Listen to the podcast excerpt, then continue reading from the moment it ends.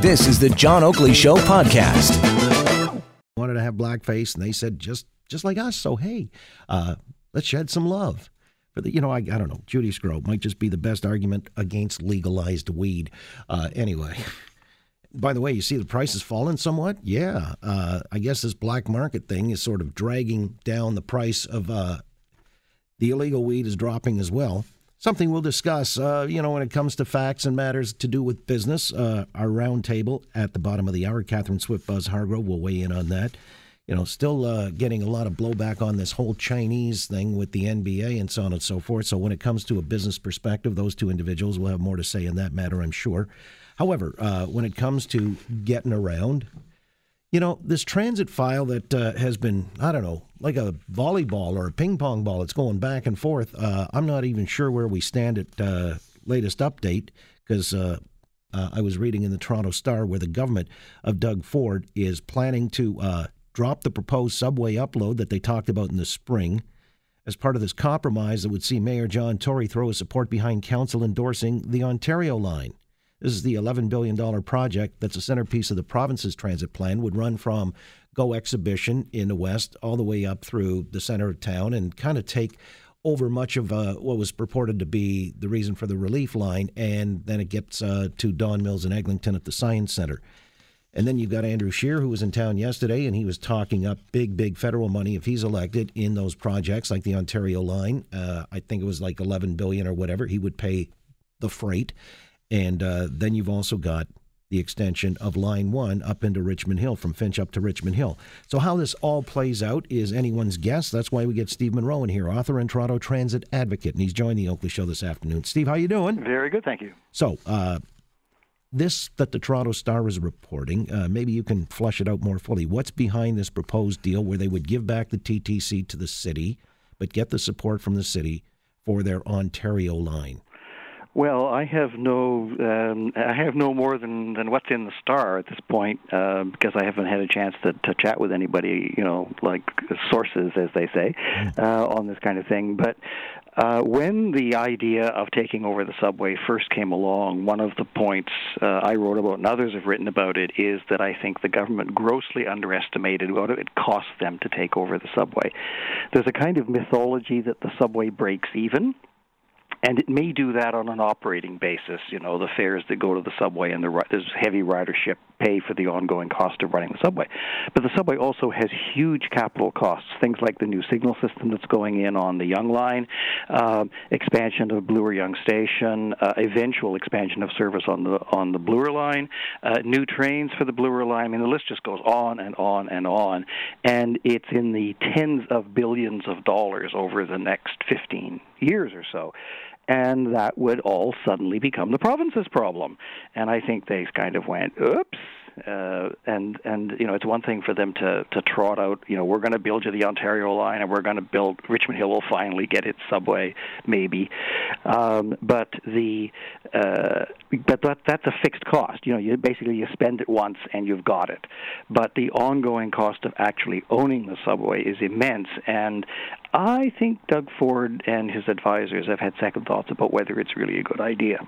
Well, according to the Stars article, a TTC report published in January projected the network would require $18 billion worth of work over the next 15 years. Yep. So you're saying that's probably why they got cold feet on this yeah, one. and and there's and you know that it doesn't end at the end of the 15 of the 15 years. It's it's an ongoing issue because you know people talk about subways lasting 100 years, and yeah, the tunnels last for a long time, but you got to repair them.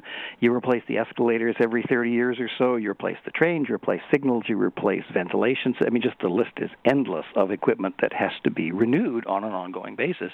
And I think that's a cost that they didn't take into account when they said, "Oh, we'll take the subway, thank you." The other the other issue, though, lurking behind this is that the province. Uh, we've heard this more from from the Go Transit side than than the subway side, but the province has got this wacky idea that somehow we can get subways and or rapid transit for free because we can get developers of land near the stations. You know, will pay extra money, and that will fund uh, the construction. And one of the things they trot out, there's a development near Mimico GO station in Etobicoke that essentially will pay for the cost of a new station. But a new station on an existing surface railway line is a lot cheaper than you know a couple hundred million hole in the ground for a subway station, let alone the tunnel in between the subway stations that isn't there yet. And so the the whole financial model uh, of of sort of something for nothing rapid transit, I think, is starting to come unglued at the province, and they're looking for Toronto to get as much money out of the city of Toronto as possible toward their signature Ontario Line project. And you know, John Tory may say, "Hey, this is a really great idea." but it takes more money out of the city's budget in the medium term when we be building it than Toronto originally had planned to spend on on that particular project, and that's money that's not available for other parts of the transit system. So that's that's one of those, you know, it looks nice, but kind of situations. Again, with Steve Munro, transit advocate. All right, talking about this uh, reversal, let's say, of policy or proposal where Doug Ford wants to give the TTC back to the city, but in lieu of this is a quid pro quo. Uh, he wants the city to reallocate that federal money that was promised for the relief line, three point two billion. And then Andrew Scheer came through town yesterday talking about uh, he'd pour oodles of money into those two projects I cited when you joined us, uh, whether it would be the Ontario line, about 11 billion, and then uh, going up to Richmond Hill on Line One from Finch, uh, about another seven billion. So, how do you see it? Um, I find I almost think either Scheer misspoke or was misquoted or the reporting's wrong or something because the idea that the federal any federal government doesn't matter what party would put that kind of money nearly 20 billion dollars into this into two projects in the city of Toronto. You know if you're the federal government you got to take care of all the other large cities and a whole lot in between. So there's going to be a lineup around the block of you know Montreal and Quebec City and Vancouver and Edmonton and Calgary all with their handouts saying well you want to pay 100% of lines in Toronto. What about us? And uh, I can I can believe uh, a, a, federal conservative government committing to continue the practice that Trudeau started of saying, okay, we'll put in one third share of these lines, but to expect that Ottawa is going to give us 100% is just sheer lunacy. And of course, Doug Ford tells us we're going to get these lines for free because the private sector is going to pay for them. So, can someone please figure out, um, you know, is, is, this going to be all government money or is it a private sector deal where we get another, you know, a third party company to build the line and then we lease it back from them? There's there's such completely different financial models that are kicking around. It's hard to believe that any of them is credible, or frankly, that the people who are proposing them talk to each other. Well, all right. Uh, it is the election season. There are a lot of uh, whoppers and promises being made uh, with big, big money affixed to them. But look, why would the city resist this? I mean, John Tory is saying, you know, however it gets built, he doesn't care. He just wants projects to go ahead and the shovels get into the ground finally. Uh, so why would the city be resistant to any of this? Uh, well, it, it, all depends on what the terms are, because um, if the uh, if the Ontario line uh, uh, don't forget the the province was speaking of the Ontario line originally as being a private enterprise line that somebody else pays for, and then in effect we lease it back from them. So that means there's there's low cost in the short term. I mean, it's like buying a, a condo with a mortgage. You know, you don't pay much up front, but then you got the mortgage payments forever. Uh, not to mention everything else that goes with owning property. Um, so it's exactly the same thing. If if you get a third party to build the line, and then it basically it's a lease back, that cost is on the provinces and the cities and the feds, whoever's books forever. Well, or you know, for whatever the period of the of the lease is.